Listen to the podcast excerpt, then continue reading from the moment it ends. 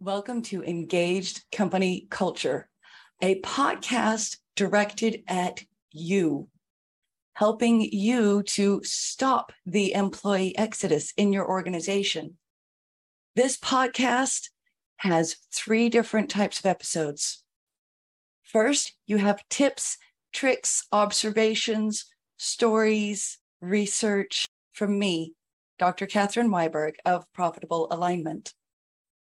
Second, interviews with other consultants, other coaches who are here to serve you so you can learn other tips and tricks to engaging your employees, to stop the employee exodus, to consciously create and continue a company culture where people want to be and where they encourage other people to come to work and to become your customers. Third, I interview other business leaders who have engaged company cultures and want to share their stories. You might learn from them how they have applied principles of company culture to increase their employee retention, increase their profits, increase their productivity, and increase everyone's job satisfaction. Thank you for joining me. I hope you enjoyed today's episode. Welcome to today's podcast of Engaged Company Culture. I am excited for this episode to interview Todd Kuckkahn, who is on a mission to revolutionize company culture and leadership. Obviously, a man after my own heart.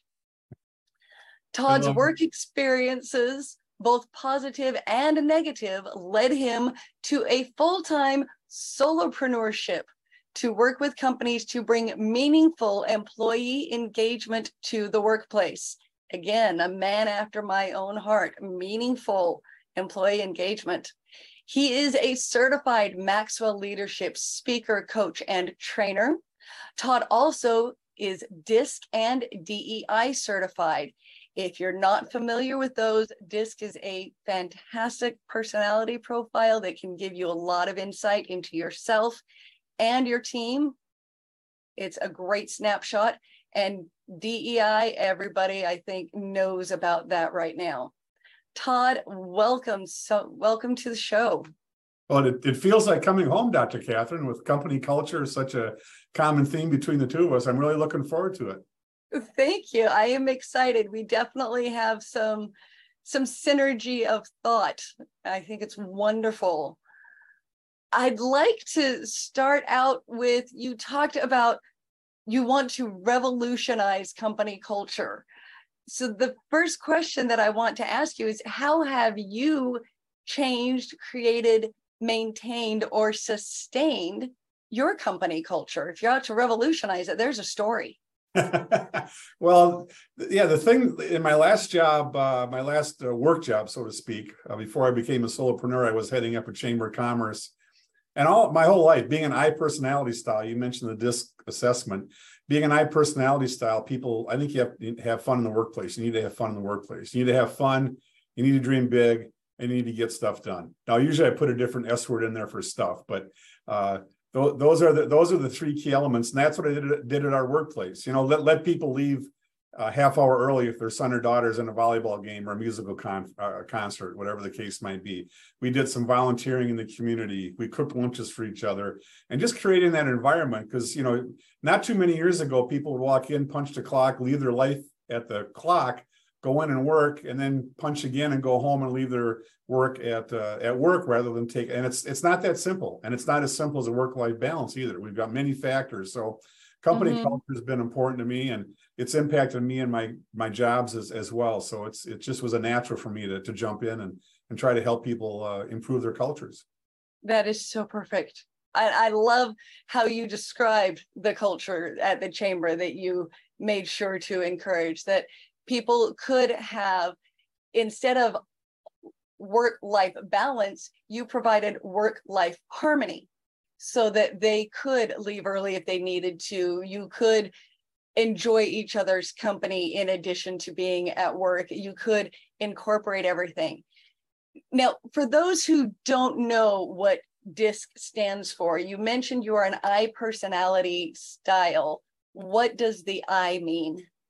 The I is uh, influencing. That's one of the words mm-hmm. that that the I means. The D is a, typically a more dominant style.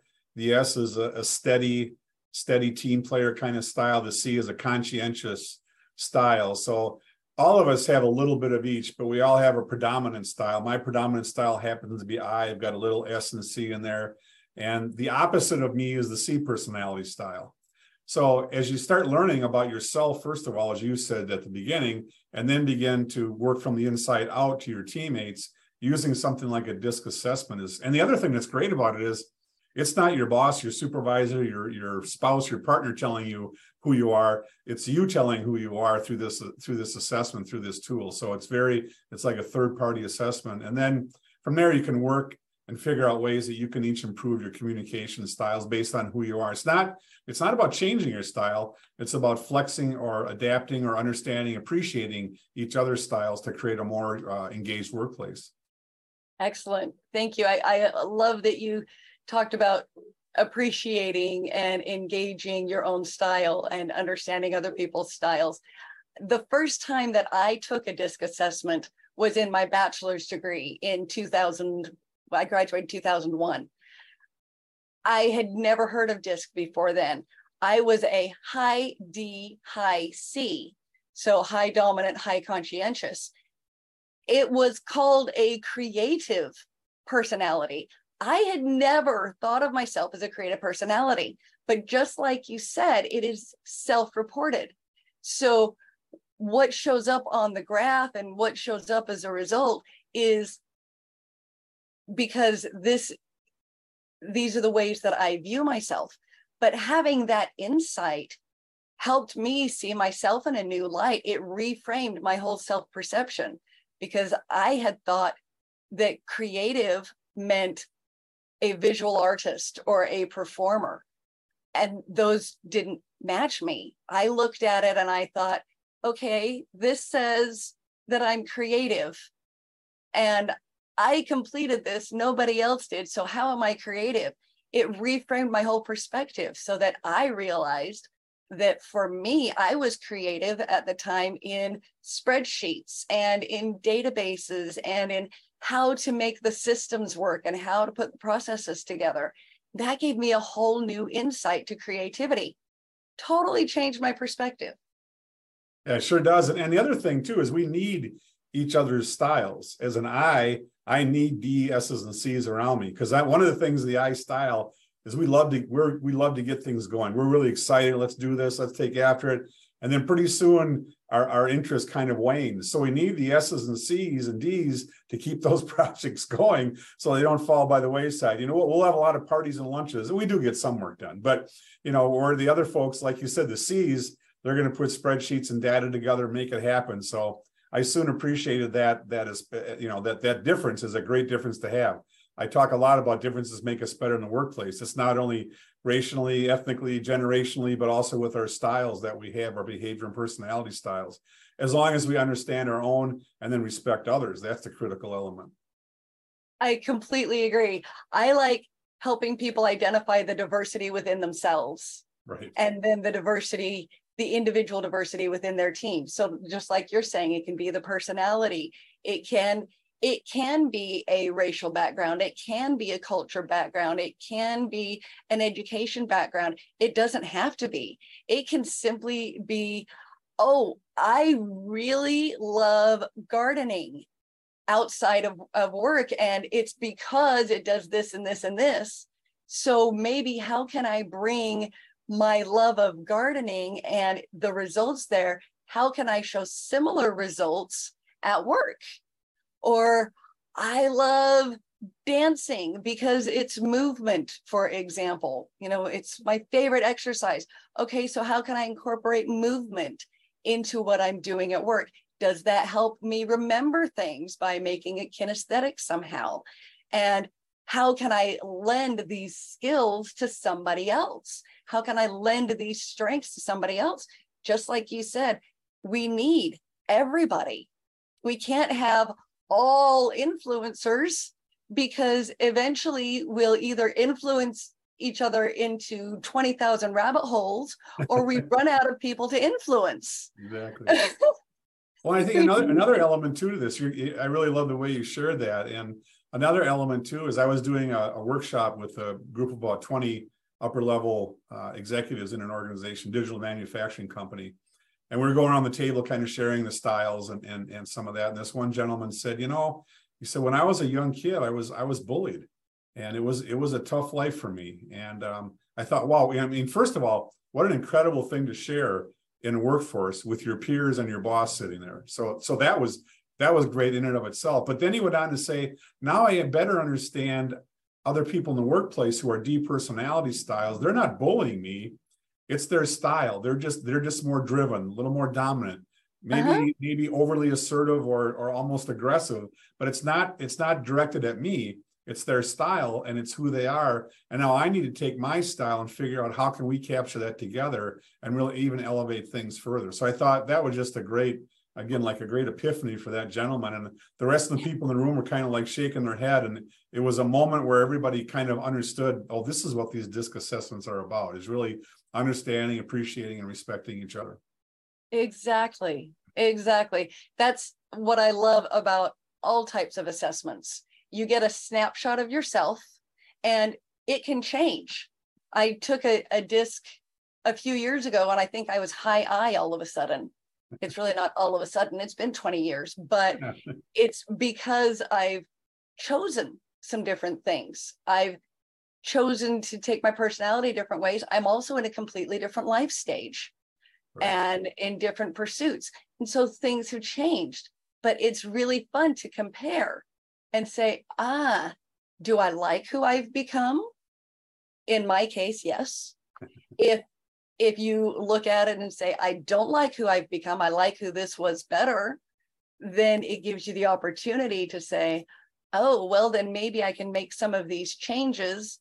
And maybe I can look at other people who are high in this personality that I used to have that I like, and maybe I can mimic them in a couple of things or model after them. So, not necessarily mimic, but I can model some things maybe they can mentor me in some different things so that I can get that mindset back.